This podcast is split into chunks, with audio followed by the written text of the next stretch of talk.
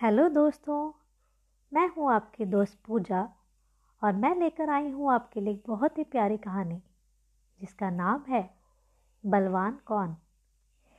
एक बार की बात है, एक बार हवा और सूर्य में बह छिड़ गई। हवा ने सूर्य से कहा, मैं तुमसे ज़्यादा बलवान हूँ। तो सूर्य ने कहा, नहीं, मैं तुमसे ज़्यादा बलवान हूँ। तभी उनकी नज़र विश्व भ्रमण पर निकले एक यात्री पर पड़ी।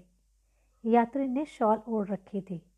हवा और सूर्य ने तय किया कि उनमें से जो भी यात्री की शॉल उतारने में सफल होगा, वही बलवान कहलाएगा। पहली बारी हवा की आई। वह यात्री के कंधे से शॉल उड़ाने के लिए पूरी ताकत से बहने लगी। पर हवा जितनी ज़्यादा तेज़ी से बहती, यात्री उतना ही शाल को शरीर से लपेटने लगता। यह संघर्ष तब तक चलता रहा जब तक कि हवा की बारी खत्म नहीं हुई। अब सूर्य की बारी आई। वह ज़रा सा मुस्कुराया। इससे यात्री को गर्मी महसूस होने लगी। उसने जल्दी ही शाल की पकड़ ढीली कर दी। सूर्य की मुस्कुराहट बढ़ती गई। इसके साथ गर्मी भी बढ़ती गई। फिर गर्मी ने विकराल रूप धारण कर लिया। यात्री को अब शाल ओढ़ने की ज़रूरत नहीं रही। उसने शाल उतारकर हाथ में ले ली। इस प्रकार सूर्य हवा से ज़्यादा शक्तिशाली सिद्ध हुआ। इसलिए बलवान सूर्य हुए। तो दोस्तों, इसकी शिक्षा यह है, केवल धौस जमाने से कोई ताकतवर नहीं माना जाता है। उम्मीद करती हूँ कि आपको यह कहानी पसंद आई होगी। तो जुड़े रहिए the harmony talk show with Pooja. धन्यवाद। हेलो फ्रेंड्स मैं हूँ आपकी होस्ट पूजा और आपके लिए लेकर आई हूँ एक नई कहानी। कहानी का नाम है वर्चुअल वर्ल्ड से बाहर। साहिल स्कूल से आते ही मम्मी का मोबाइल लेकर गेम खेलना शुरू कर देता और सोशल साइट्स पर चैटिंग करता। एक बार जब वह खेलने बैठता तो घंटों तक खेलता ही रहता। ना उसे होमवर्क की चिंता रहती, ना ही खाने पीने की। फुटबॉल खेलना गिटार बजाना, मोबाइल पर गेम खेलना उसकी हॉबी थी। अब वह सब कुछ भूलकर सुबह से लेकर शाम तक बस मोबाइल पर ही गेम खेलता रहता। मम्मी पापा दोनों के मना करने के बावजूद साहिल नहीं मानता। अपनी इस आदत की वजह से वह पढ़ाई में भी पिछड़ता जा रहा था। फ़िज़िकल एक्टिविटी ना होने के कारण उसका वज़न भी लगातार बढ़ता जा रहा था।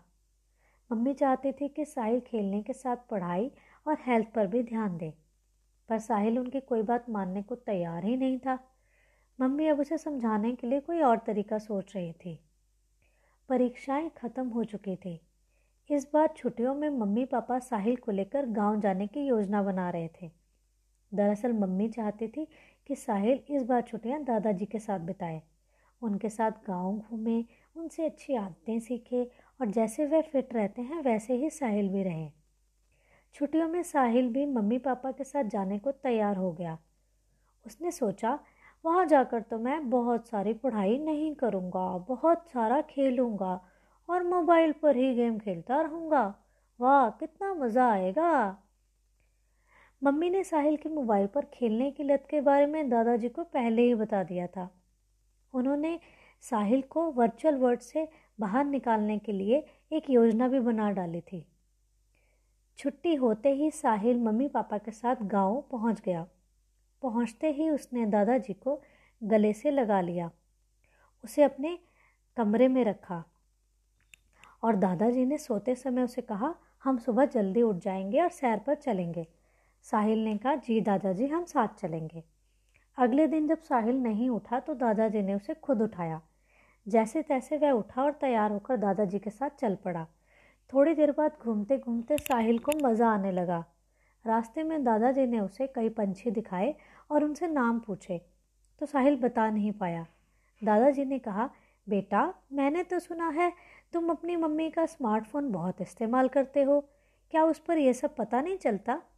दादाजी की बात सुनकर साहिल को बहुत शर्मिंदगी महसूस हुई। दरअसल वह दादाजी को नहीं बता पाया। वह तो बस मोबाइल पर सिर्फ़ गेम ही खेलता है या फिर दोस्तों से चैटिंग करता है। दादाजी ने रास्ते में साहिल को कई तरह के पेड़ पौधे खेत खलियान अपने गाँव की नदी भी दिखाई। हालाँकि नदी में ज़्यादा पानी नहीं था, पर साहिल को सुबह का नज़ारा बहुत अच्छा लगा। घर लौटते समय साहिल जैसे तैसे आया और बिस्तर पर लेट गया और दादाजी ने आँगन में कसरत शुरू कर दी। उन्हें देखकर साहिल की आँखें खुली की खुली रह गई। कुछ देर बाद साहिल की मम्मी उनके लिए नाश्ता ले आई। तब जाकर साहिल को राहत मिली। दो दिन बाद साहिल के ममेरे भाई के बेटे का जन्मदिन था।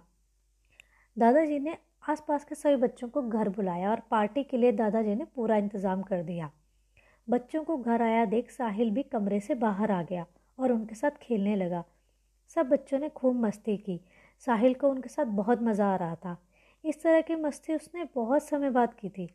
पार्टी के बाद सब बच्चे अपने अपने घर जाने लगे तो दादाजी ने सबको कहा, कल फिर से आपको आना है। दरअसल, अगले दिन दादाजी ने बच्चों के लिए एक प्रतियोगिता रखी थी। प्रतियोगिता में एक कविता प्रतियोगिता थी और वन मिनट गेम था। तो सब बच्चों ने कहा, ठीक है दादाजी, हम कल शाम आ जाएँगे। अब अगले दिन जब सब बच्चों का प्रतियोगिता स्टार्ट हो गया तो साहिल सोचने लगा, मैं कौन सी कविता सुनाऊँगा? मुझे तो कुछ भी नहीं आता। मैंने जब से गेम खेलना स्टार्ट किया है मोबाइल पर, तब से मैंने अपनी पढ़ाई ही नहीं की और अपनी किसी भी एक्टिविटी पर ध्यान ही नहीं दिया। अब मैं क्या करूँगा? जब साहिल की बारी आई तो उसे कोई कविता ही नहीं आई और उसे शर्मिंदगी महसूस हुई। कविता प्रतियोगिता समाप्त होने के बाद दादाजी ने तीन विजेताओं को इनाम दिया। फिर सबने खूब डांस किया और खाना खाने के बाद सब अपने घर लौट गए। कुछ दिनों बाद साहिल भी मम्मी पापा के साथ शहर वापस आ गया। गाँव से आने के बाद साहिल बदल चुका था। वह अपनी पढ़ाई के साथ साथ सेहत पर भी ध्यान देता था और रोज़ होमवर्क करने के बाद पार्क में घूमने जाता था। एक हफ़्ते बाद जब मम्मी जी दादाजी से फ़ोन पर बात कर रही थी तो उसने सुना कि मम्मी कह रही हैं थैंक्स पापा जी, आपका प्लान काम कर गया। साहिल को गाँव जाने और दादाजी की पूरी योजना को समझने में देर नहीं लगी। वह कमरे से बाहर आया और मम्मी को गले लगा लिया और फिर बोला, आप दुनिया की सबसे अच्छी मम्मी हो। मुझे फिर से पहला जैसा साहिल बनाने के लिए थैंक्स मम्मी।